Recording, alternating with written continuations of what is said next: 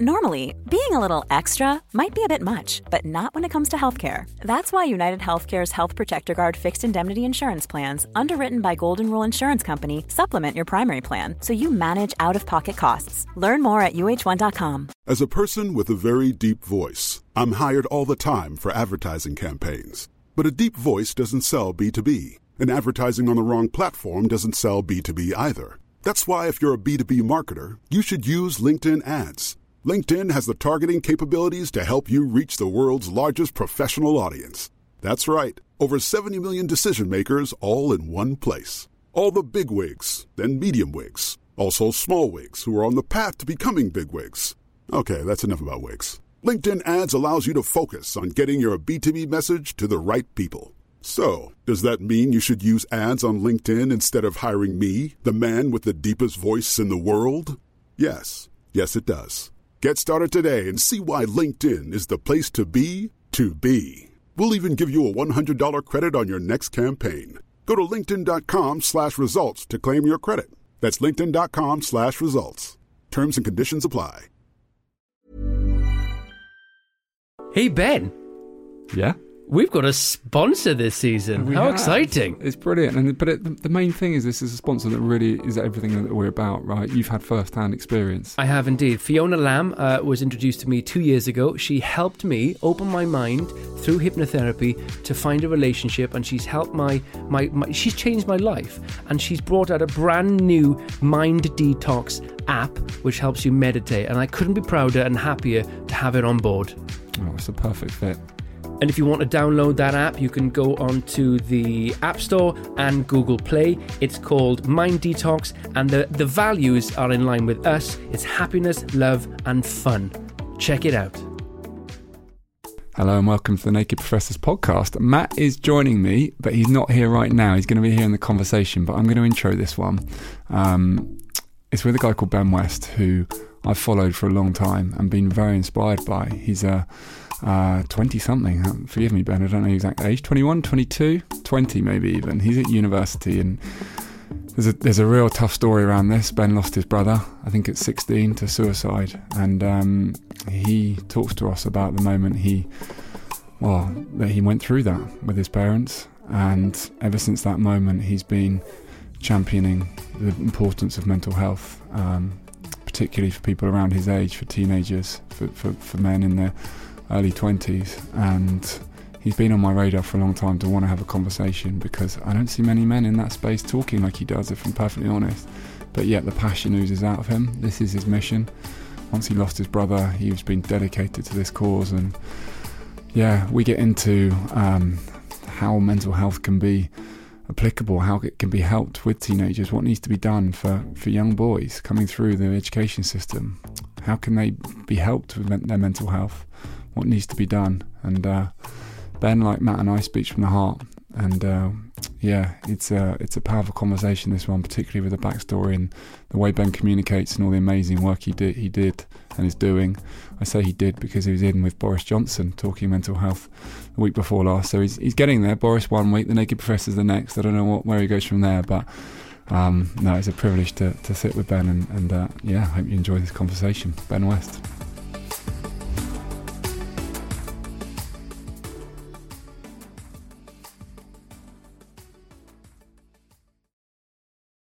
Welcome. Thank you for having me. You excited? Oh, I'm very excited, very, very excited. Yeah? Uh, I, I listened to your first series, so it's nice to be included in the second one.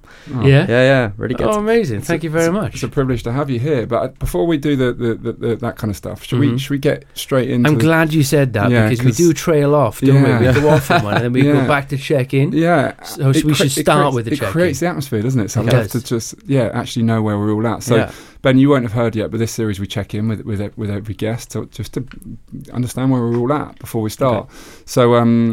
Matt, should we give give the guests a bit of a brief on on how should we start? yeah, basically, sure, yeah, we'll just do it and Yeah. instead of explaining again Yeah, for our listeners. Yeah. So um, I'll, I'll start. Yeah. I'll check in first. Okay. Oh, I'm going to check in with.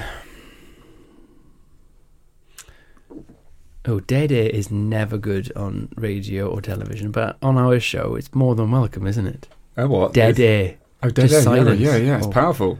isn't it? Yeah. No, I'm just doing it on purpose. I'm going to check in with.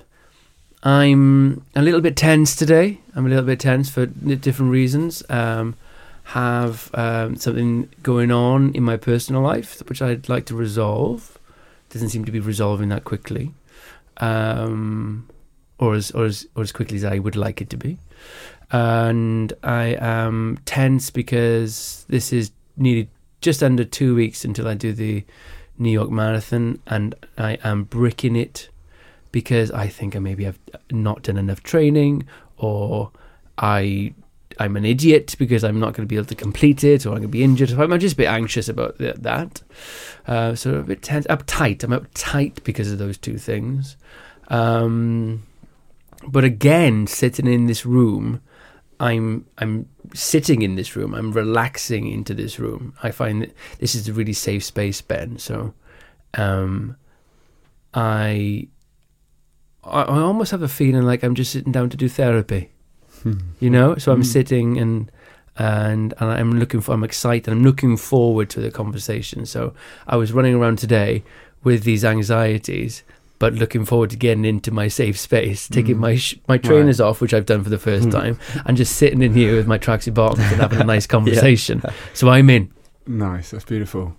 Um, yeah, I'm I'm kind of operating on cloud nine at the moment. Um, I came back from my first retreat on on uh, Sunday morning, Saturday night, and um, that was just a really powerful experience for me, a really beautiful experience. And um, yeah, I kind of I, I didn't sleep very well all week on the retreat. It was quite intense, really intense for me. But um, so I should be sort of tired and like getting, but I'm, I'm kind of got this energy inside of me that something special's happened. And um, I wrote on my Instagram, I don't think I've ever felt as proud as I do of myself right now. Um, so I'm kind of yeah, I'm I'm, I'm operating off that energy, um, and uh, which actually is weird because I feel actually also very subdued. I think I just feel so totally calm. I think I've just achieved a mountain, and I've sort of got to got to the top of it. But you know, I've, I've, I've conquered something, so kind of just almost relaxing into it after everything. It's like whoa. So I probably feel kind of um, that as well. Um, and yeah, like you, Matt. I mean, this is this is it's not only safe space, but it's a it's a really inspiring, powerful space, isn't it? It's, it's very we have our conversations are so open here, but I love them. I really love them, and um, yeah, it's it's a beautiful space to be sat here. So there's always energy flowing inside of me when, whenever I'm back in the seat, and uh, th- this is going to be a special one, I think. And talking to Ben about um, well everything that's going to come is, is I think this is powerful. So I'm excited to sat to be sat here. Yeah, I'm in. Oh, Oh, nice. nice one. Okay. Well, uh, for myself, I'm very stressed today. Yeah, I've got three. I've got three places to be at the same time. I've got assignments due. Um, I had an assignment due this morning that, that I submitted, and, and it went absolutely. It was a bit of a car crash. Um, so it's nice to, as you say, nice to be sitting here, all very chilled. Got a bottle of water, just ready to just forget about everything outside. Forget about the deadlines. Forget about uni, um, which is a bit of a nightmare at the moment, and just kind of and be here talk about everything that's going on, everything's happening in a very open environment. I think that's going to be really amazing. So I'm really looking forward to it. But yeah, as soon as I step out that door, stress, a lot of stress at the moment. Stressful time of year at uni, um, and that's all waiting for me when I get back. but I've got got what have I got? Forty minutes to of freedom. exactly. Yeah, we'll, we'll keep. We'll try and keep you as present as we can by Brilliant, grilling you as hard as we can. I guess. brilliant. Do it. Can I say, Ben? I think there's a different look on your face at the moment. yeah. Do, do you know? Do you remember Yeah. when you you've done some of the men's retreats? Yeah. Sorry if, if I've interrupted there, No, but fine. you see people physically change Yeah. during the experience. And um, I saw that when I when I was, I was when I led this retreat, I saw the people there physically change, and I think probably, you know, I've taken some of that on board as well.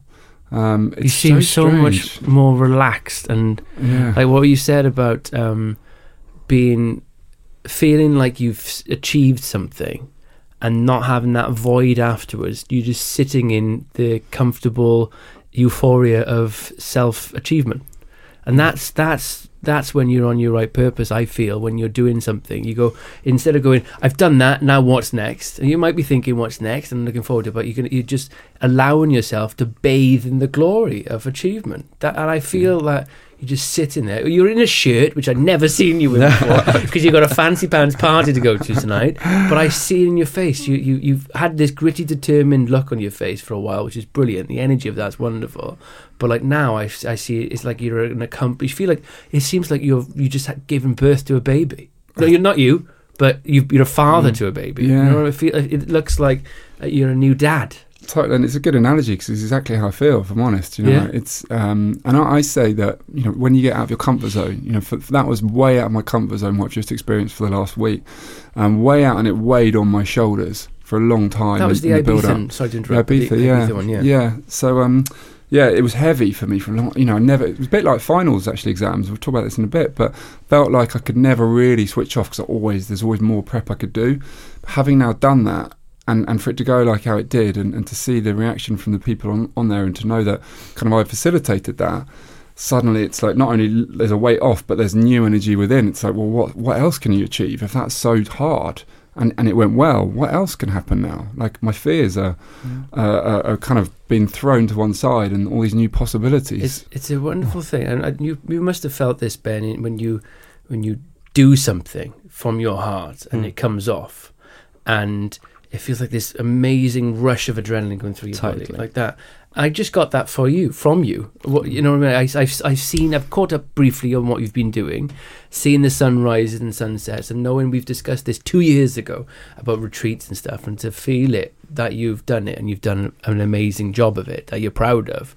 I'm I'm buzzing off your energy. Oh, thank you. Nice Yeah, one. It's it's um it's very special, and and for me, it's a massive lesson in in the value of keep stepping out of that comfort zone. Yeah, You know, what else scares me? What else can I achieve? I need a little break.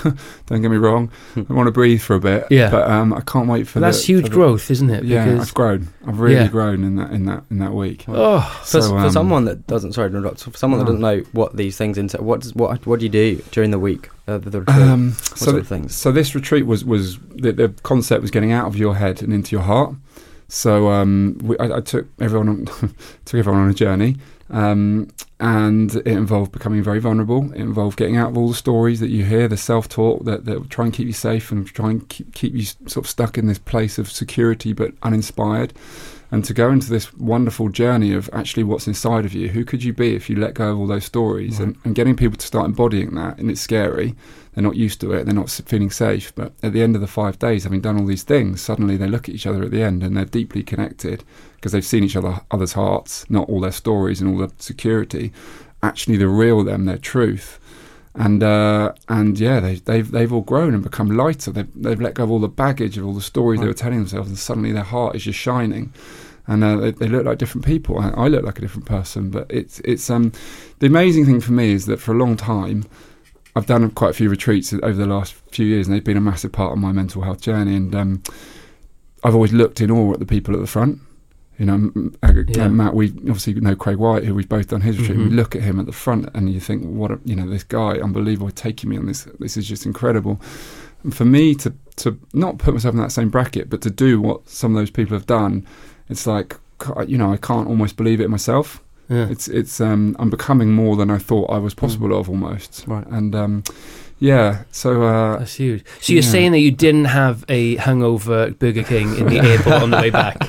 You, di- you didn't end up in like a high. My Ibiza, wow. I mean, you didn't finish with some uh, margaritas on the beach. Did you know? we did, we went out for a celebration dinner, but I, I um being the party pooper I am, I said one drink only. Fair enough. And I had some water. You wouldn't want to ruin it, would you? well, no. I tell you very quickly before we get into it. I did a retreat once in Ibiza for a week, and uh, it was beautiful. And I, it was uh, the Ibiza Body Booty Camp. I think that's what you say. Body Booty Camp? Is it? Body camp, no. I added booty, as I always do.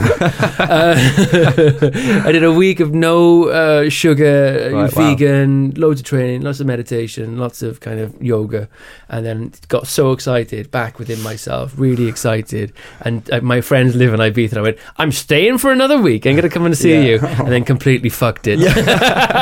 That's brilliant. Those were the Oh. worst things I've ever done. I remember sitting in my friend's house going, "Oh, I shouldn't be having San Miguel now. I shouldn't be." You think you've earned it, don't you? I've- yeah, oh, exactly. I've that, that was my mindset then. Yeah. Like now, I sit in it. I'm like, oh, Yeah. I'm gonna be in this space for as long Right. as I can, Yeah. and, and and be aware that things might pop Sure. up, but I'm gonna sit in as long as I can. I'm not gonna go straight out in Ibiza and ruin my the, life. tempta- the temptation's there, though, isn't it? Oh yeah, well, It yeah, exactly. It is. It's always temptation. Yeah. It's always that. But that's part of mental strength for me is knowing what Mm. serves you. You know what Yes. actually what are your real values, not Absolutely. not the instant gratification. What's really? I feel like we've got to give Ben some. he- This is. I know. yeah, I'm sorry, Ben. That's all right. No, We- it's been we- interesting. We've listening to that. created the safe space. That's what we've yeah, done. very, now. very, yeah. For all the things that we've just spoken about, Yeah. Ben has just been doing some incredible stuff for mental health recently, and Thank you. um, you know, you're inspiring me all the time Oh. from your from your social, seeing what seeing what you're doing. And um, can we start at the very beginning Yep. as to why all this, why everything you're doing Absolutely. happened? Because Yeah. this is what it's about. So, so it, you have to go back to September 2017, um, and I was in the kitchen, and my mum told me that my brother had been diagnosed with depression. And at the time, went right over my head. What's that? I've got no idea what depression is. Got no idea that mental health, that sort of thing. I remember, for example, at school, a girl took a day off for, and, and her excuse was she had a panic attack. I remember being in the corridor and just laughing, just being like, "How on earth could that be their excuse? That's so pathetic." Mm. And looking back on that, obviously after what happened, you know, I can go, oh, that's that's terrible. That's how could I have said that? That's so. I mean, panic attacks can be debilitating, but I had no idea. So I kind of pushed that to the side. Oh, my brother's got depression. You know, t- put on a happy song, he'll get over it. um, and unfortunately, he didn't get over it. And in January of 2018, three months after he was diagnosed, he took his own life. Um, uh, it was a Sunday. It was 21st January and I was getting ready for school that I had the next day, and suddenly out of nowhere there was this horrible scream from my mum. Uh, and obviously, you react in exactly how you'd imagine. You tear off your headphones, drop everything, and run. Uh, and I opened the door, and he, she just found him after he'd taken his own life. I, w- I was fortunate that I'd done a lot of first aid training, so I kind of knew what to do in, instinctively. So I just launched in. Um, but the thing is, you imagine this being a really emotional experience that you that you kind of you have an emotional connection to the experience. But you, it wasn't like that for me. I felt like I'd just been put in the back seat and and autopilot completely taken over because I didn't react in an emotional way. I just thought there's a problem in front of me. I know the solution. Let's just do CPR, and that's. I didn't think past that to the point where I remember at one point I was joking, having a joke with the 999 call handler, which just seems so bizarre. But that was just the that I think that just shows in my mind the level of trauma that that was that was happening to me at that point. And it was only really after the paramedic took over about half an hour later that I stood back and I went, "Whoa, what's going on here?" You know, and I realised that statistically, my brother was dead, and that's not going to change. Um, and obviously, then you know you're thrown into hell on earth, uh, and I mean that in the most uh, the horrible terms. You know, hell on earth, when you realise that this person that you thought you've got many, many, many years to come you know, he's your younger brother. He should be there for the rest of your life. And I was, he was only fifteen, I was only seventeen, um, and then sudden- suddenly he's ripped away, and that was that was horrendous. And obviously, you face some just the most bizarre emotions all at once, all at very different times, and suddenly you like you go through what I called the washing machine. You'll wake up one morning and you'll be filled with dread, uh, guilt, where you to the point where you believe that it was totally 100% your fault that he did it because of you and all this stuff was going through your mind. And then the next second it'll be total sadness. And i think the most the most scary one for me was actually the amount of numbness you feel. Just like that first instant uh, there's so many long periods of absolutely nothing where you just feel like no different. Um and i think that's quite that's kind of how I realised that you we needed to talk. I needed to talk a little bit more when I went through these periods of numbness, and I just didn't feel like it was affecting me. And I was like, "Well, let's be let's be honest. That something's going on upstairs in my brain, right? Because this is a horrible thing that's happening. Why am I not feeling anything? I've got to try and talk, which is one of the reasons that that I presented myself quite openly about, you know, talking about mental health. Um, but uh, one that obviously helped me talking about mental health. But another thing that, that helped me was being able to help other people, and I think we made that very clear as a family that we were going to use this experience to help other people, um, and we were going to work to try and stop this happening to another family. Um, and so it was about a week after Sam died that we set up a Just Giving page. And I remember my dad set it up and he put the uh, he put the target as ten thousand pounds. I just laughed and I walked away and I went, nope, not a chance. and we hit that target in a week and we tripled it in three three more, and it was just mind blowing to see that. And it was it just goes back to like it was just a surreal time, surreal in that I've just lost my brother and totally surreal at the amount of people that came out of the woodwork and were so generous and so supportive. I mean, you don't raise £30,000 in a month without an incredible community around you. And it was like that throughout. And I thought, you know, we've got to try and help. And because we positioned ourselves in that way as a family that we were going to help other people and we were going to help young people suffering with their mental health, I suddenly received a huge number of messages from people that I thought I knew at school and, and outside of school. And I had must have been over 100 150 people say I'm suffering with this. I've I've had this happen to me. You know to an extent where some people went I've attempted suicide. And I thought these were the people that I'm meant to know. And suddenly I realised this problem's so massive. Uh, and like it, it just spiraled. And I thought well it's wrong that people don't feel like they can talk about this to to their friends and, and their local like community and school and stuff. So I was like, I went to my friends. I was like, we need to do something. We need to do something to open this conversation in our local community, and that inspired the walk. So we thought, you know, me and my friends, we um we did DofE together, and we found once you're walking, you're preoccupied and things just start coming out, you start talking about things and you don't realise you're talking about them, and it just feels like it's a bit of a safe space. And so we thought, how good would it be if we got a number of people together, a local community together, all all going on a walk, and just have that underlying theme that's mental health, and things will just come out, and people can start talking, and we'll hand out information, and we can actually try and open that conversation and make mental health a conversation. Um, and that spiraled massively through that year and which was so so nice to see for us you know because especially me and my family you know we put a lot of effort into this. And we've been through hell and we would just keep working and working on trying to open that conversation. And I remember finishing the walk and I got so many messages from people that come on the walk being like this helped so much. That was the first time I've spoken about my mental health. You know I've realised actually I need to talk more. I'm going to see a counsellor. To the and, and to the extent where there was one person in particular that said he'd ripped up the pre-planned suicide note and that oh, that struck a chord with me. That was incredible. So receive a message like that said that I've ripped up a, a suicide note. Oh, it was like that success. We've succeeded. And I remember telling my team that as well. Like, we've just succeeded. Mm. Um, and that was only ever meant to be a one-off. Um, and we kind of stopped that. and We went, well, we've had such a massive impact. We can't stop there. We've got to, we've got to tell people that we're not stopping. Um, and I remember being in a car journey with my mum, and we were just talking about mental health and, and what goes on in the world. And she says, you know, teachers don't receive any training in mental health first aid or, or mental health awareness, period. And I was just shocked. I was like, this is the biggest killer of young men. It's the biggest killer of students in a classroom, and there is no awareness training. There's nothing at all. And I just thought, how is that possible? Um, and so that inspired us to start a petition to make mental health first aid part of teacher training, which has just, again, spiraled, and the support for that has been massive. Um, but yeah, that's that's pretty much how it started.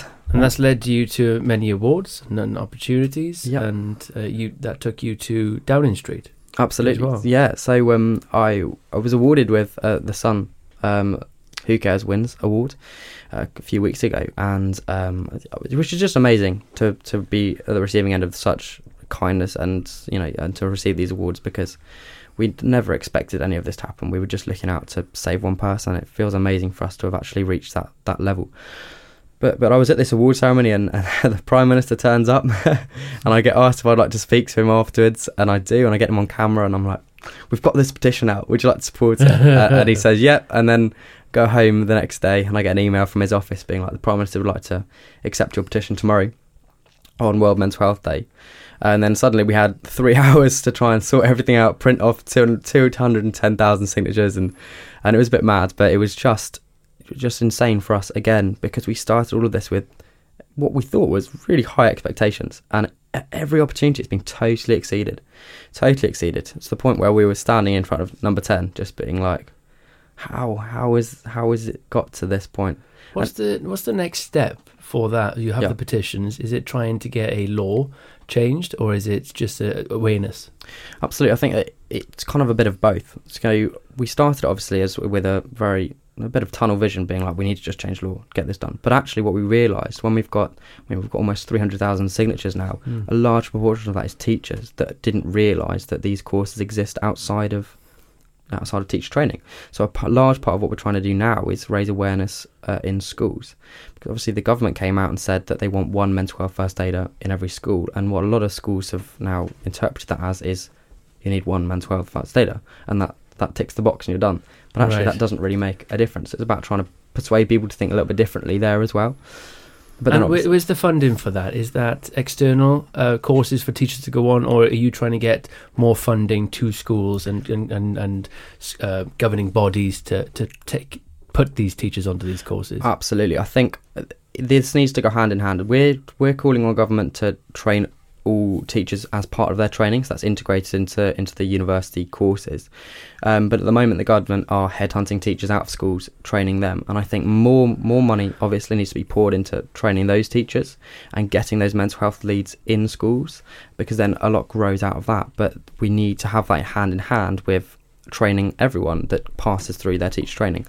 Um, so, so yeah, I think it's absolutely like that. We as a charity are going into schools and funding their training for teachers. So we'll go into a school and be like, we can put eight of your staff on a course. All we need to do is cover That's the cost of the manuals. Because I mean, you go to some of these schools, and I went to one in, in South East London, and one of their windows broke, and they don't have enough money to pay for the window Yes. to be fixed, let alone put one of their staff Uh, on a- teachers on a are, are 12 first aid fixing the windows themselves these days, Yeah. Ben. It's ridiculous, isn't it? Um, so I think there definitely needs to be more resources poured into it. But I mean, what you're doing is incredible. Um, what I'd love to ask you about underneath that, though, is is why is there this need for, for the teachers to be doing this? What's going on with the kids? How are the kids feeling? Because we're a little, you know, I'm 38 and, and you're, are you 30, 37? 36. 36, yeah. So, you know, times are changing all the time. Mm. And, uh, you know, the story about your brother is, is just tragic. Mm. And I'd love to have a conversation today about what's actually going Yeah. on. What's, Yeah. what is, what, what's leading kids to feel like this? I think we, we, we both work in this field, and, and prevention is huge. Yeah. You know, and and it, why why are kids uh, feeling this way? And we I, I I fully stand behind training first aiders. You see it a lot more in businesses now. Uh, Hmm. Wherever we go and do talks, there's so many more fir- mental health first aiders, and it's a it's a solution, isn't it? It's, it's, it's having somebody there to look after the people that are there, and they feel looked after, which is help is helpful. But why are Yeah. people in need of help? Absolutely, I think it's just growing pressure, growing pressure. And you know, I've just I've just left school a couple of years ago, and I've spoken to a lot of people that have had problems um, whilst they're at school. And it's just you know, there's pressure from exams, there's pressure from you know the social pressures that we face now, which is a large. You know, that's that's in school with sort of being masculine and manning up, and that's out of school on social media online where you're facing, you know, you scroll on Instagram and you get a model and you get a, model and you get a bodybuilder, and it's like there's so many pressures just everywhere, and that's how I think how it's changing. You know, exams get harder every year, they get the unis get more selective. There's just so many different pressures that people are facing, and I think it's that's really what it comes down to. Mm-hmm. It's the fact that we are facing more pressure and not being given any sort of advice on how to deal with that stress. And y- stress is, can so easily lead to bigger problems. You know, it can start as, we've got exams around the corner, that's quite stressful. And then, you know, your grandmother dies or something, and then something else happens, and then suddenly the ball starts rolling, and actually that can lead to something really detrimental. And if you're not taught that in schools as a student, how to deal with stress effectively, how are you expected to to know how to help yourself? You're not. So Mm-hmm. that's I think where it's coming from. It's a lack of awareness, a lack of education, and an increased amount of pressure. I mean, Pressure's huge. I never heard uh, any. No one gave me a word of advice on any of this stuff, and I never heard the word mind really, or the Yeah. importance of your mind until I worked with a coach age thirty. You know, I had no Mm. idea the power of my mind. I had no idea what was healthy for me. I had, n- I had no idea about comparing myself to other people or what, how I should be grateful for. What I do have a, no, you know, all these things, nothing. Yeah. And yet, you know, I knew how to do algebra when I was twelve or whatever. That, Yeah. that useful thing. Exactly. Yeah, that we which- still use today. yeah, exactly. Which has been fundamental in the rest of my life, of course. exactly. You know, and and I just, what are we doing? Mm. What's Well, and- we're educating people to do maths and English, etc., and all the sciences, and, and you know, rightly so. But we're not educating people on how to live. yeah, No. yeah, the thing that we're all actually doing. We're, Mm. yeah, in between all of that stuff, we've got to live Yeah. and communicate and and survive. It's um, in, with all this pressure, Yeah, and there's always been pressure, and you just noted that there's a lot more pressure these days. Absolutely. Social media is a massive one, of Oh, yeah. course, Mm. keeping Oh, up with the Joneses, etc. Yeah. But it's happening at a younger age now. I think. Uh, you know, Absolutely. I remember being like that when I was 15, 16, when the brands started to come in, Yeah. you know, all that type of thing. But it's happening a lot Yeah, I mean, now, younger now, now. now we've got five year olds on social Yeah. media that are self harming and feeling inadequate. And that's, that's just crazy. Mm. That's so bad that we've got to that point. is there anything like are schools talking about social media at all? Like the teachers, are they doing anything? Yeah, so I mean, mental health education does happen in some schools, um, and you know, being safe online that's a key part of a lot of schools' PSHE uh, agenda. But the thing is, you know, I was talking to the government the other the other week when I went to Number Ten, and they are very clearly um, they are very aware of the fact that health and you know mental health and being safe online needs to be taught in schools. And they told me, oh, we're going to make it compulsory for schools to teach health as part of PSHE, and that's kind of an umbrella term for sexual health, mental health, all of those sorts of things. And I thought that's great. That's really great because they get an education. But let's be honest, right? Picture the sexual health talks that you had at school, and you had some eight-year-old French teacher standing in the front talking about how to use a condom. Like it, you just go straight over your head. Mm. You don't listen, do you? No. And unless teachers know what they're talking about and have a passion in what they're talking about, they're not. You're not going to get the, the right message across. And that's the same with any any subject. If you have a physics Yeah. teacher that doesn't like physics, you're not going to be taught well. Um, so I think they need again. It comes back to the training. They need the training because then they can get the passion. I always think it's important to look at what your experience was in school. You know, I look at mine and I, I see where it went wrong. Mm. From my perspective, like you said earlier, when your mum told you about your brother having depression, you thought, "What the hell is that?" Yeah. And when somebody else said, "Why did you think that? What was your environment like to make you think that?"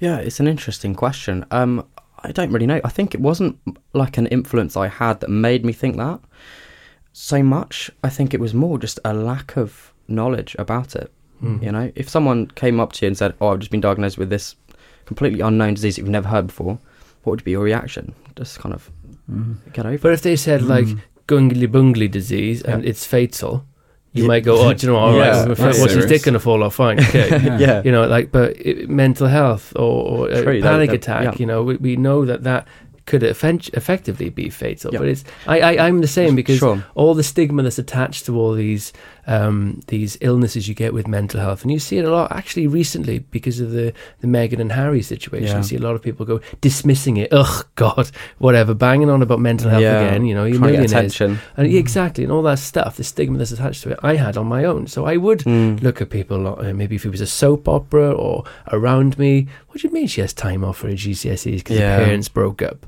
What the Yeah. what that? What do you mean? Get over it, Mm, type stuff. Yeah. I live with that, so I look deeply all the time to see what my environment was Right. at the same time, and it's and you're right, a lack of awareness. If somebody was there to go, no, mate.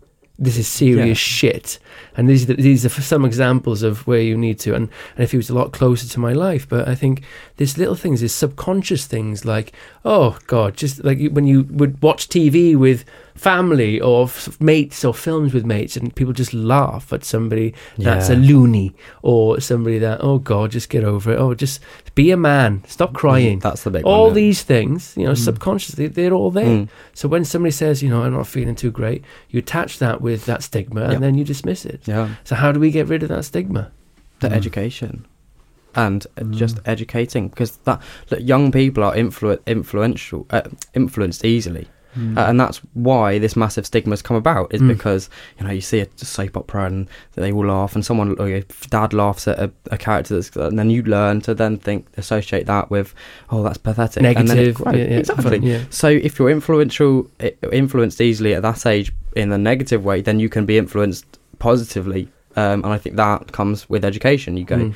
hey, look, listen, talk to a group of five year olds. Be like, this is depression. This is really bad. Okay, this is serious. We need to do this to help people. Because nobody's born believing that stigma. No. Exactly. You don't born. You're not born hating. You're not born No. discriminating. You No. have to learn that. And if we can learn to hate and discriminate against, when we can learn to be accepting, Yeah. I think that's where it comes down to. We need to educate young people. Words are so important. Adults, you know, parents, uh, older brothers, role models. We need better role models, and not just people on the telly or on films or on the stage. You know, it's people around. If you're a big brother, you have a responsibility to Absolutely. to say the right things, even if you don't mean it. Sometimes, sometimes you just want to be funny. It's an easy joke to make, Yeah. but these words stick with people, don't they? They do, but who's teaching the big brothers? You Mm. know, how do they? You know, Yeah. no one's no one's got a clue what they're meant to be doing, and everyone's you know sort of treading on eggshells. You know, Mm. we had Sam Thompson on the podcast before, and he was like, "I'm scared, petrified of what I can do if I actually show my real personality. Am I going to be judged and scrutinised and ripped up and torn out for shreds? And you know, and everyone's no one's teaching it. Yeah. I just think fundamentally, I mean, like, from my experience at school, going back to all of this stuff, I that my earliest memory of what I, what I was meant to be was that I had to just we say this every time, had to smash my exams, get good grades, go to university. That will get me a good job, and then I'll get the house and da da da, Mm. all that kind of, and then bingo, tick, I've success. That's a success. You know, I've done it, and everything will be great if I can achieve all that stuff. But I need to work hard now. You know, and I think a whole lot of the problem is that we're growing up in this results business, and then people are achieving these things, and then they're still feeling, you know, a bit empty inside because basic human instincts like kindness and love and empathy and connection and all that stuff has been completely lost because it's becoming one big competition, and I'm, my my personality is based on my results, and Right.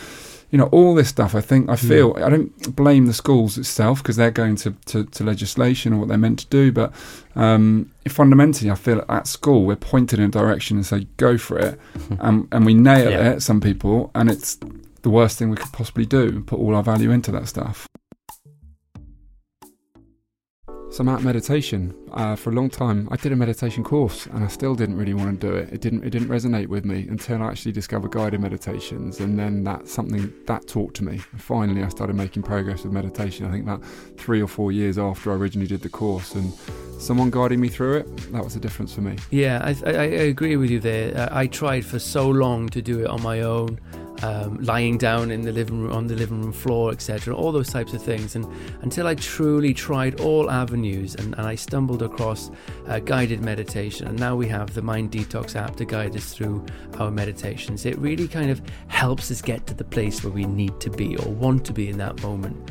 And I'd highly recommend it. It's, it's a minefield out there, isn't it, to try and find the right tool for you. And I think we have. Uh, so if you if you want to check it out, it's called the Mind Detox app, and it's on the App Store and on Google Play, and and it will hopefully really help you get to that place.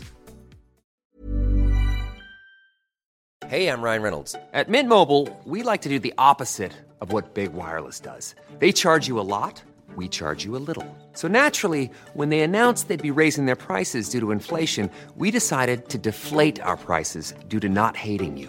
That's right. We're cutting the price of Mint Unlimited from $30 a month to just $15 a month. Give it a try at mintmobile.com slash switch. $45 upfront for three months plus taxes and fees. Promo rate for new customers for limited time. Unlimited more than 40 gigabytes per month. Slows. Full terms at mintmobile.com.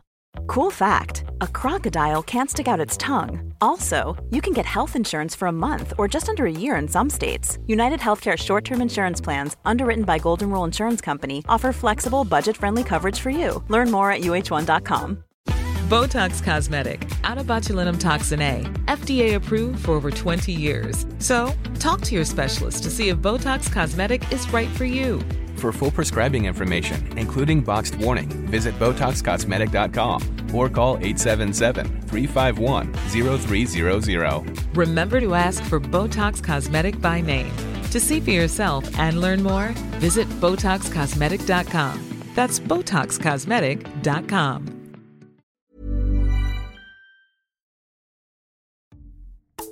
Do you feel that at school still that we- we're losing who we are and, and defining ourselves by the results and what we're meant to achieve? Absolutely. Yeah. You know, the, the word exam factor has bounced around so much, and with the cuts to the arts budgets that schools get now, um, I, I mean, I did an article the other day for the Sun about the fact that they've just cut the arts budgets, and that's how ridiculous that is. Because it is. You know, if you focus all of your students on passing your GCSEs and passing your A levels, but only on the academic subjects. What are you telling them really? It's the fact that if you're not good at science or maths or English, then you're a failure and you're not Yeah. going to succeed in life. And that's so bad. And we see that people that are good at arts and are invested in the arts and drama and music, and all, they're actually there's a larger portion of them that, that suffer with their mental health. Mm. And so you're taking that group of people and then telling them that they're not good enough and they're not going to succeed in life because they can't pass the science GCSE.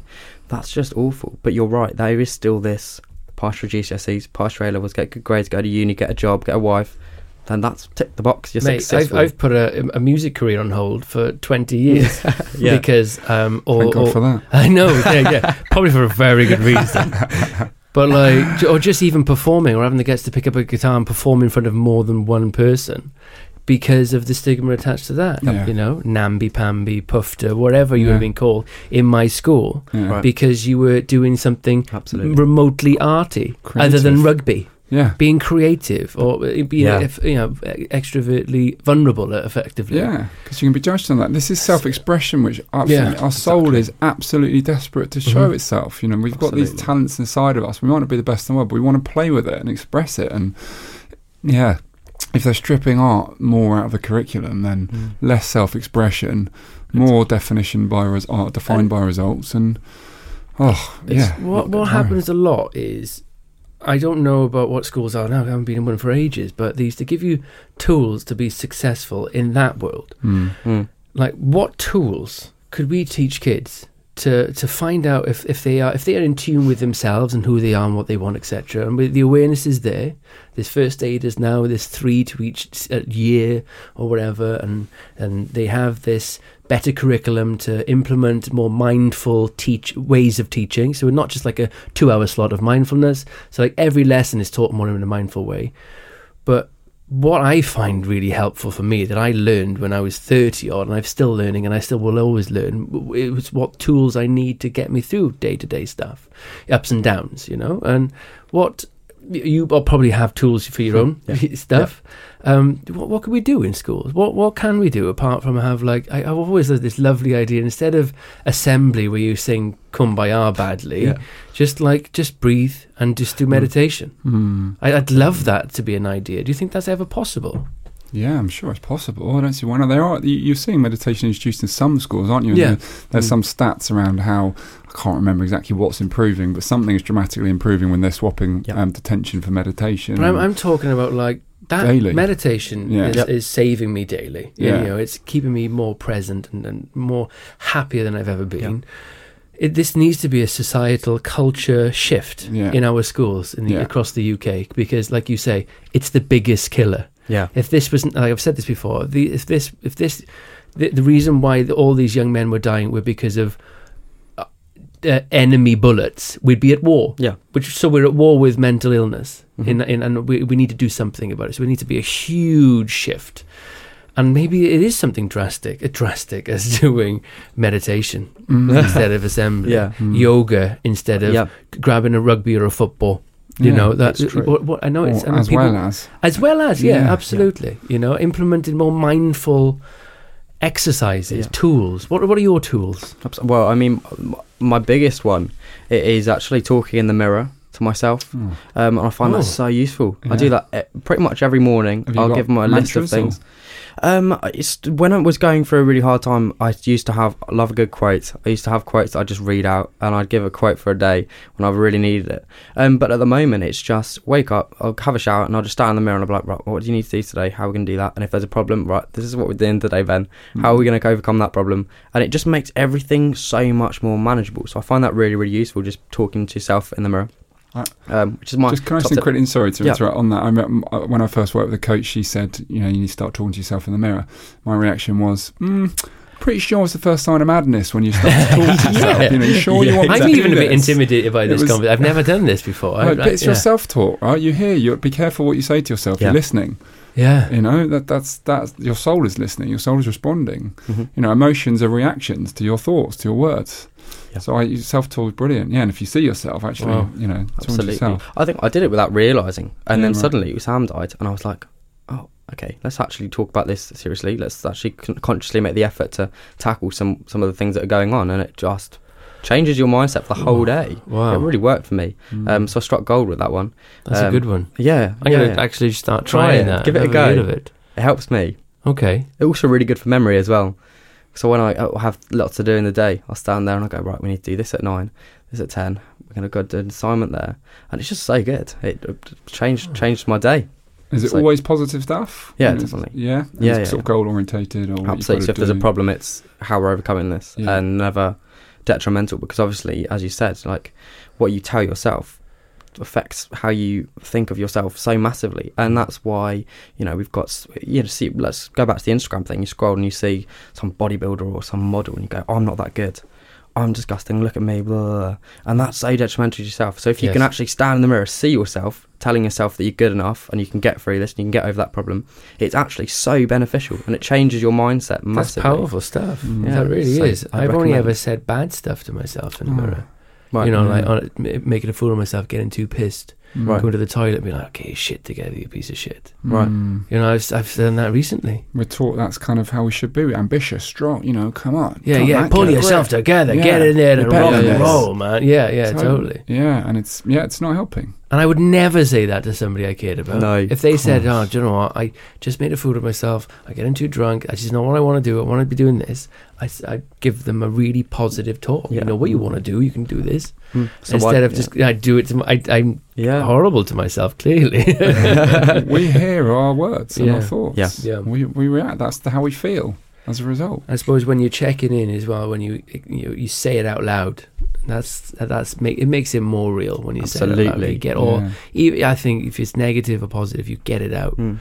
It's a, it's a, it can only be a good thing. Yeah, we, we say it all the time. Talk about your mental health. Talk to people. Talk to people. And it's like, actually, these things are really intimidating to talk to people about. And sometimes you don't want to go and talk to a family member or a GP or, or a therapist or a friend or something. And actually, just talking to yourself in the mirror can get a huge amount off your chest. Wow. And that's what I find. Uh, so when things get too much, I just go down and have a little therapy session on my own. and it works a treat. Oh my right, God, Ben, that's- let's go to therapy. We're- Yeah, exactly. have chat. Sit down, Ben. That- That's that is- remarkable. that is something that we can, you know, at school at a basic level at a young age. You know, Mm. letting kids understand how they talk to themselves is really important. You know, positive self-talk. They've got to, if they tell themselves they're not good enough, that's not going to set off their day in a, in a good way. no, not at all. Um, But but teaching stuff like this, Yeah. you know, if you had a PSHE E lesson what, once a week, we had PSHE. yeah. If you could dedicate that to mindfulness for a term, different techniques for controlling stress, I think that could be Teaching abs- tools would be Yeah. amazing, right? So beneficial, and then suddenly you have ways of dealing with that stress. So when exams come, when you have a death in the family, when traumatic things happen to you, you have that that education to fall back on. You can go, oh, let's have a chat in a mirror. You can open up the book of tools and go, Yeah, right, okay, this is feeling like this. I'm going to Yeah. go, I'm going to get this energy out, go for a run, or just look at my diet, or look at, talk to myself in the mirror, Yep. do some yoga meditation. There's so many tools out there, and I think it's it's important to normalize those Mm. because, like, if you get a four year old kid and you say this is how the world works, they're going to go, yep, okay, I've got my book of tools, Dad. Yeah. Yeah. You know, and, and if, if if that's the only thing I think some parents might already have that with some kids, then they go to school and go, I've got these tools, and then they get picked on, Yeah. because of the stigma attached to all of that. Well, imagine if imagine if I went to school right now, okay, and I was sitting in the in the public bathrooms at school, just having a little chat to myself. Well, that wouldn't be accepted. Well, I'd be laughed at. Yeah. Uh, and I think it's that we need to. Obviously, you know, I don't do it in public. Um, I Yeah. do, you know, because it's a private thing to talk about that, and that's how I would like it. But you know, I think it's stuff like that that we can do, like journaling stuff like that. I think it's so important, and that's how we we tackle this. But then again, to teach that, you need teachers that are passionate about the subject, and that Yeah. comes back to educating teachers. Yeah. but no, normalizing is a huge thing, and like when you you say that, you know, it's not socially acceptable to be Hmm. chatting to yourself in the mirror, Yeah, but it is to be bragging about shagging loads of girls Yeah, and drinking that's- beer that's when you're 14. That's Mm. kind of almost socially acceptable now. Oh yeah, And, yeah. That's lad points. As lad Yeah, points, yeah, boom, boom, boom. You know, if you're doing something for yourself to make yourself a better person, so you don't suffer, that's not lad that's, points. No, No. it's a negative. That. Yeah, totally, Yeah. totally. It's Can we go back to something you said? Um, uh, you know, upon the, the, the was it the Sunday that you, you you, you discovered your brother? Um, you said that kind of you you almost found yourself sort of sharing a joke with the with the, Yeah. the ambulance, and you know that for me, kind of looking at masculinity, you know, we've got to be so. I wonder if there was part of you thinking, you know, Got to I, be strong. I've got to be strong here, and I'm so strong. This isn't impacting me. I can even have a joke in this situation Yeah. subconsciously. You know, and Yeah. there wasn't a conscious choice that you, you, you made the, but this was what you were growing up to, to be and think you should be. Yeah. And how how like how did you see yourself needing to be as a as a man growing up at school? You know, was that was that kind of part of what you taught yourself to be? Um, I think obviously at school as a as a boy, you have those underlying underlying pressures to be a man. But luckily for me, I had some incredible, incredibly close friends that I did. I didn't really feel like I needed to pretend to be anyone around, which I'm really lucky in that sense. That they were, you know, they weren't the laddish lads. They were actually just great to be around, and just I could be myself around them. And we didn't go and do rugby. You know, we weren't in the top sport teams, but I had a fantastic school. Actually, we were all really, really close. Um, it was quite small, and it was a local school. It was fa- it was really nice because you know you could have. I could just go. I wasn't in the rugby team. I wasn't in the football team. I was awful at sports, and I still am. Um, but I could still go and have a conversation with the captain of the 18 rugby team, and we just get along. And so for me, yes, obviously it's an underlying theme because it's everywhere. Be a man, don't cry. Um, and I remember, particularly for me, I didn't like people hugging me in public, which is a bit weird. So that was clearly something, you know, because I didn't like looking like vulnerable, whatever. Um, but I think I was quite lucky in the sense that I didn't have those pressures all the time because I could just retreat to my friend group and not feel like I could had to pretend to be anyone. Um, as as for the night, I think a large part of it was my dad had actually gone on on away for work. He just left when it all happened, so it was I was the oldest, and it was just me, and my mum. Obviously, my mum was just in pieces because of what sh- had just happened. Obviously, as you would imagine, and I think rather than it being a con not a, a subconscious decision to be a man or whatever, I think it was a necessity. The fact that I had suddenly been put into this position where, you know, it's not about my how I act or who I am. It's about trying to save this kid's life. Um, and I, that, I mean, it was just very sort of instinctive, as I as I said, and Yeah. maybe it was just me going, if I don't do something, no one will. Um, and I, a large part of what happened to me, and, and the joke I said to the the paramedic, what, uh, the the nine nine nine call handler, was actually something about my mum sitting against the door, um, basically going into shock, as you'd imagine, and I was doing CPR, and I said, "What a situation!" I think I laughed. It's like you couldn't make this up, could you? And I was just laughing. Yeah. And actually, that's really, really strange to be laughing in a situation like that. But I think it was just me going, me trying to cope and adding humour to a situation. Just going, oh, this isn't happening. Let's just laugh because that's what you do. You? you get an awkward situation, and go, ah, and and maybe that was what I was trying to do. But Do you know what? I, I really hear you on that, and I think that's really important. And, and we do need to. Sometimes we do need to armor up, and we do like in that situation. You can't, it's not going to help anyone if you do go into an emotional state, and you know almost blows up more. In that in that time, you had to put your armor on. But I think where we get a little bit lost as men is that we think we've got to live in that state all the time. And I think you know the fact that you could in that moment hold yourself together and for the good of the family. And this was this was a safety situation. Mm. You know, the people's lives are happening right there it's important, but actually, then when we step out into to, the, to non-safe Stepping situations, can we let ourselves, you know, actually be seen and, and actually Yeah. not have to wear the armor that that is all about security and absolutely, be more vulnerable You to let ask people see men us? that have been in the army and, and they Yeah. put on that literal suit of armor. They Yeah. put on their armor. They go out there Mm. and they need to be that person for that in that moment. But afterwards, like you went through, what do I do now? I, surely there's trauma attached to this. Yeah. You know, like in every situation, I think we do not want to come across as people that we want every men to be soft and we want them just to love and be loved and be accessible and vulnerable constantly and all these things. It's like this, you know, you, everyone, man and woman, you have to step up at times. Yeah. When you have the tools to deal with that, the, the higher you can step and the harder you can drive back. Mhm. And and the, the the awareness that you had even to go, do you know what? This isn't affecting me. I need to do something about this. Changed your life.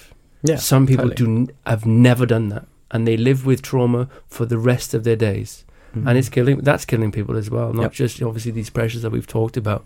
Is there are these moments how how how we prevent these moments, how we deal with those moments during the moment, in the moment, and straight away afterwards. Yeah. There's going to be something. I I I experienced a, a death of a friend this this summer, Um, it was an unbelievable shock. I still haven't cried about it. I haven't really dealt. I've been trying my damned, uh, knowing that I need to dig into Yeah. it, and and I'm still trying to. I mean, the pursuit to deal with it. Yeah. You know, I know it's going to come, and Absolutely. having that awareness is incredibly important. You can't just put push that stuff down. Yeah. You've got to deal with it. I had, yeah, I had the same thing. Just after the initial kind of weeks or something, it just became totally numb. And I was like, why is this happening? And through the funeral, I wasn't crying. Didn't didn't matter to me. And it, well, obviously it mattered to me, but it didn't appear like it mattered to me. Yeah. Um, and that was when I, it just came kind of surreal. And I was like, well, that's not normal, is it? How can you go through something like that and not feel anything? That's ridiculous. So that's when I kind of went, hmm, let's let's have a little dig. Let's see what's going on. So glad you did. John say absolutely. But the thing is, I never consciously. I say that, but I never consciously went, "Oh, let's let's see what's going on there." It just happened. It happened through helping other people and hearing other people's stories, and then I just kind of started talking about myself, and then I Mm. was like, "Ooh, there are emotions under there somewhere." Yeah. so I had to do a bit of digging, but yeah, absolutely. What was the the form of therapy that you used? The- Um, I've never had proper. Well, I went to one counselling session, hated it, and never went back. Um, Don't do that, kids. not not good advice. Um, so I need. I am going to go back. I'm going to go to the uni one and see where that goes. But for me, I've never had official therapy. I've gone into the mirror. I've sat myself there. I've written stuff down. I've done all of the things they they tell you to do. You know, roughly. And for me, what's really helped me is just, as I said, my close group of friends that I can tell anything to Mm. my family, my friends, my local community, the amount of support has been absolutely astronomical. And to the point where that has just pushed me through, pushed me through and allowed me to stand up taller than I ever thought I could bef- before. Um, and to a point where I'm actually okay about what's happened and it's all happened and it's I've gone through the stages and I think I'm I'm at the end of it. I'm at the end of the tunnel. I'm, I'm really glad you said that Yeah. because well, the big discussions I've, I've been having at the moment, uh, obviously, uh, is trying to get waiting times. If you go, if you did go to the jock doctor, getting those waiting times shortened and um, having better facility, normalising therapies. But those, when I say alternative therapies, like what did, what therapy did you go for? It doesn't necessarily mean you went for counselling or, Mm. or to see a coach or to see a therapist or a, a psychiatrist. You you all, you sort out the, Yeah. the, the, the, the the tools the, the people around you that you can actually use Mm. as part of a therapeutic process and I try I try and try and explain that all the time but that's the best way to say that like instead of you going to the doctors and ta- get, then get being prescribed some tablets that you don't necessarily Yeah. need you went and sought the essential stuff that we all need yeah. which is absolute communication, connection with your friends, having people to go to, finding different tools, and acknowledging that you needed the help is half the battle anyway, Yeah. would which would have helped you. Yeah. And I, I I feel so strongly about that.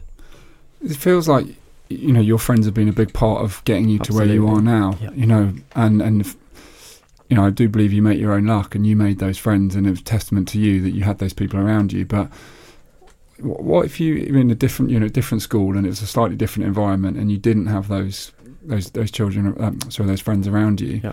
and you didn't feel like you, you know, you did have to really be that man. You had to be in the sports teams, but you weren't really great at sport. Yeah. And you didn't have the, the, the people who were in the same space as you, and you felt a bit lost. It because there'll be people out there like that, right? Yep. Um, can you imagine how challenging that would have been? And that, that's why suicide's the biggest killer of men Yeah. uh, under 45. Yeah. period. That's why, because so many people. I mean, I'm incredibly lucky to have been put into a situation like, situation like that with what I had around me uh, available.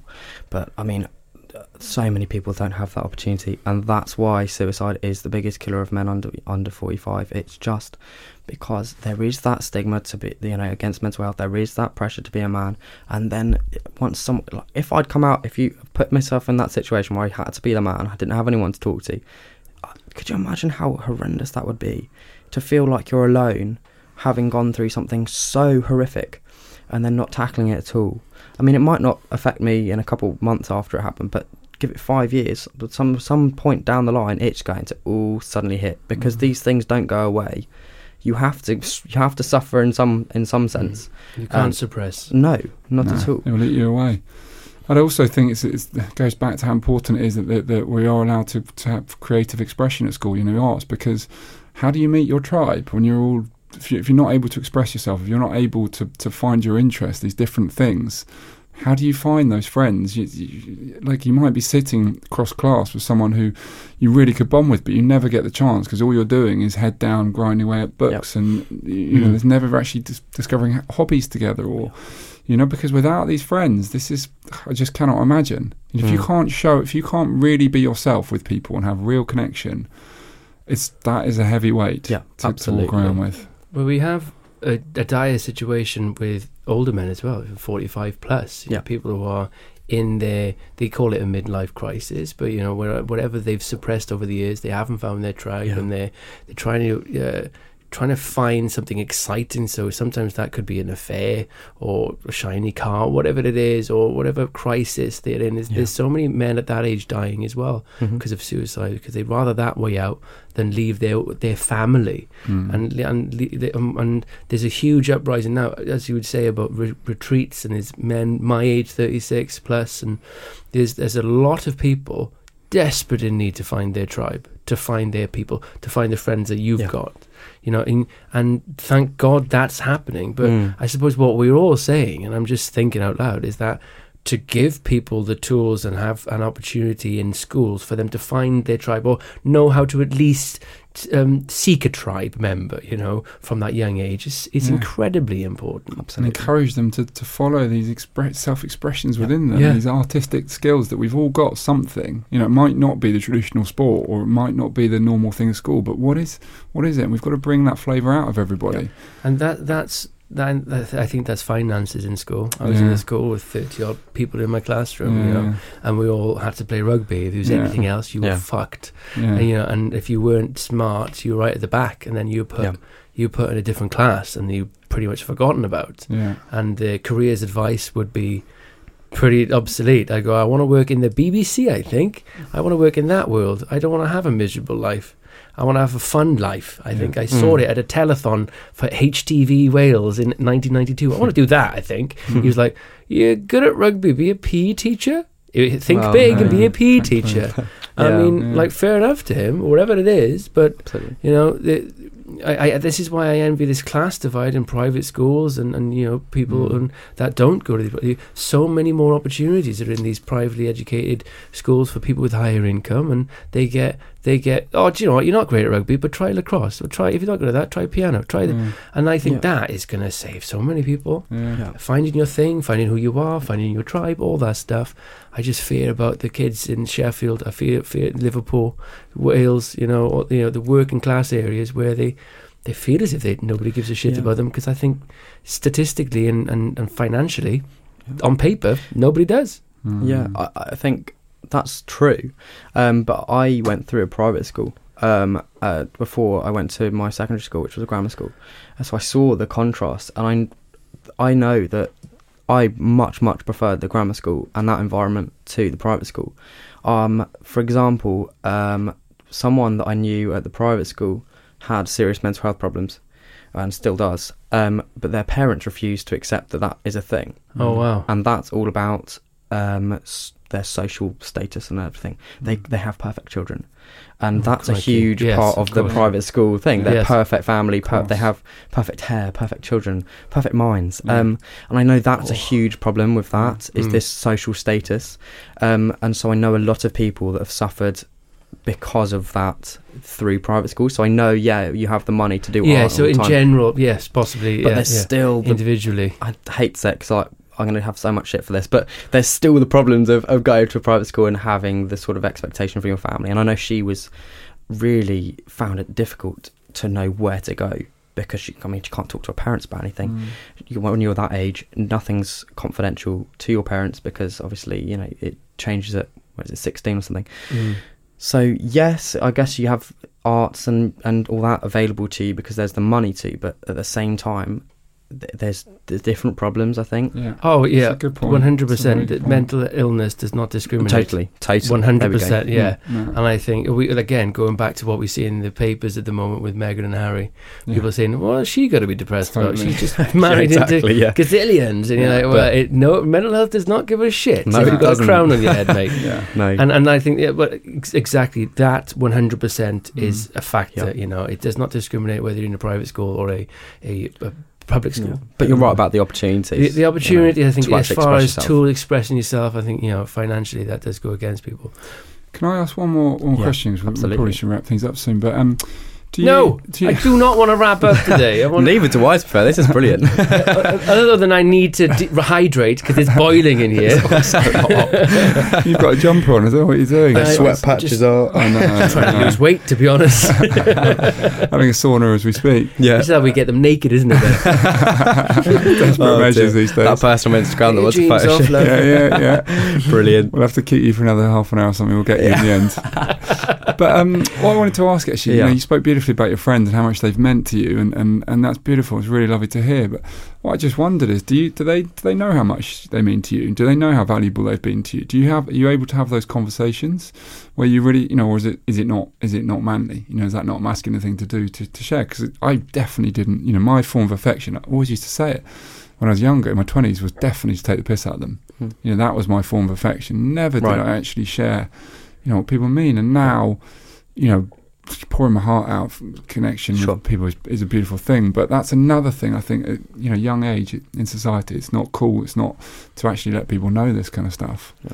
How how has that been for you? No, I mean, I, I, I do tell them. You do, I do tell them. Nice. And I, again, I think it's. I mean, you'll see it later. We're going to the the, Yeah. the party tonight. yeah, I'm gonna. I've, I've got three of my mates there, and I think you just being there and knowing, you know, that they've allowed me to get to that point, allowed us as a family to get to that point. There's that. We just know yeah, that they are. They are. They know they're the reason that this has all happened. They know they're the reason that I'm not in a psychiatric ward somewhere. You know, it's seriously. Um, they have saved my life, and I tell them that a lot. And I hope, Oh.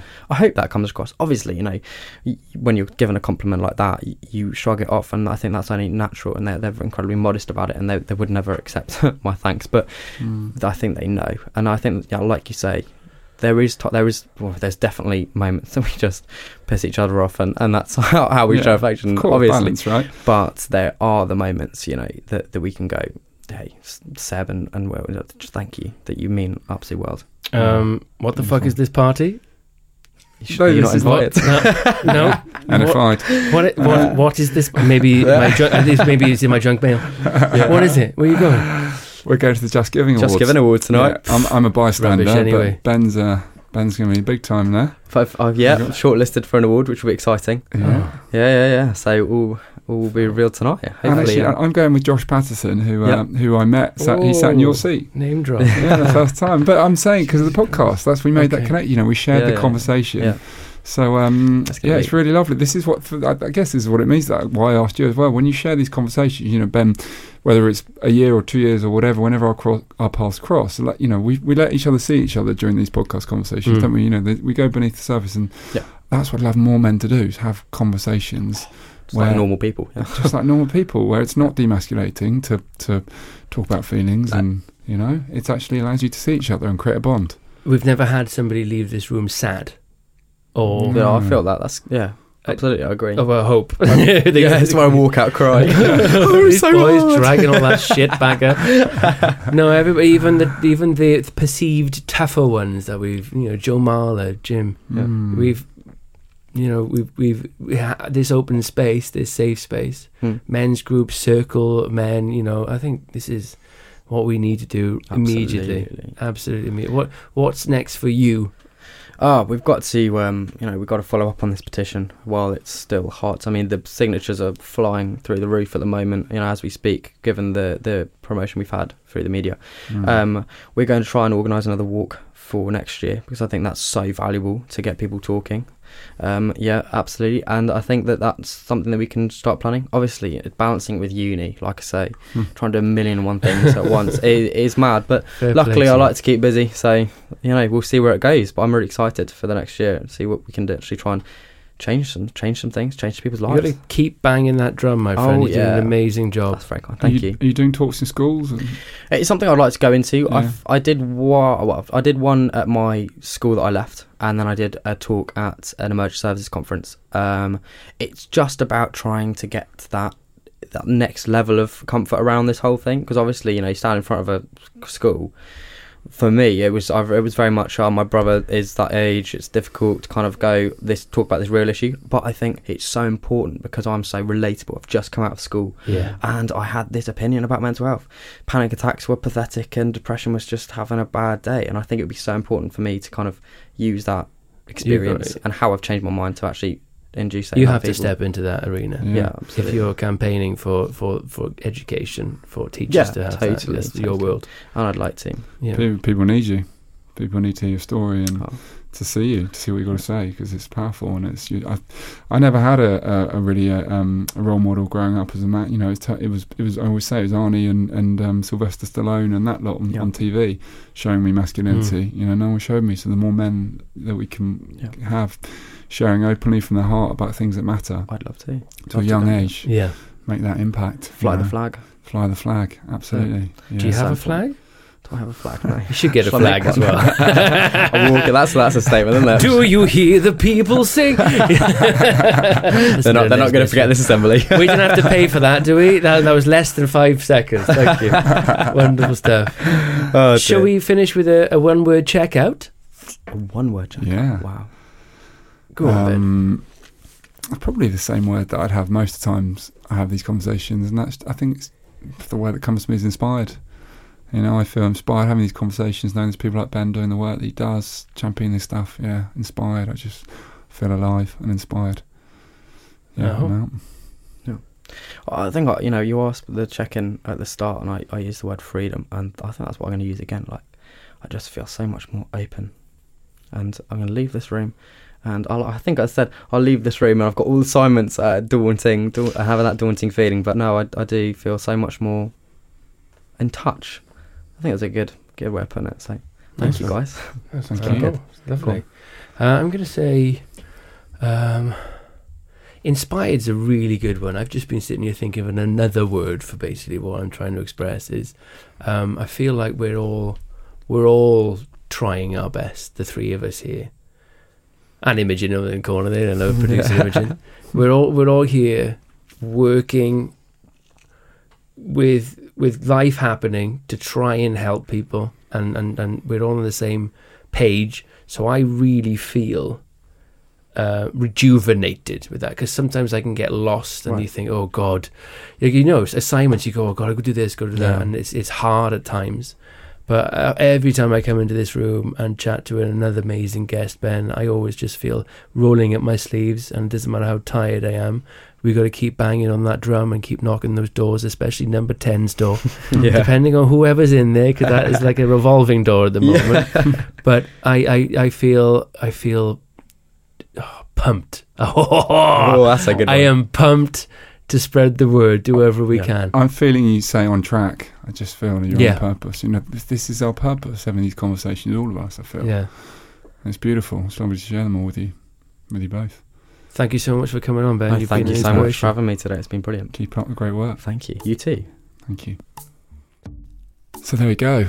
Um, one thing I love about doing these podcasts is that we get to speak with people who are just so passionate about this space and who show up and, and really we can really go deep into things that matter so much to Matt and I.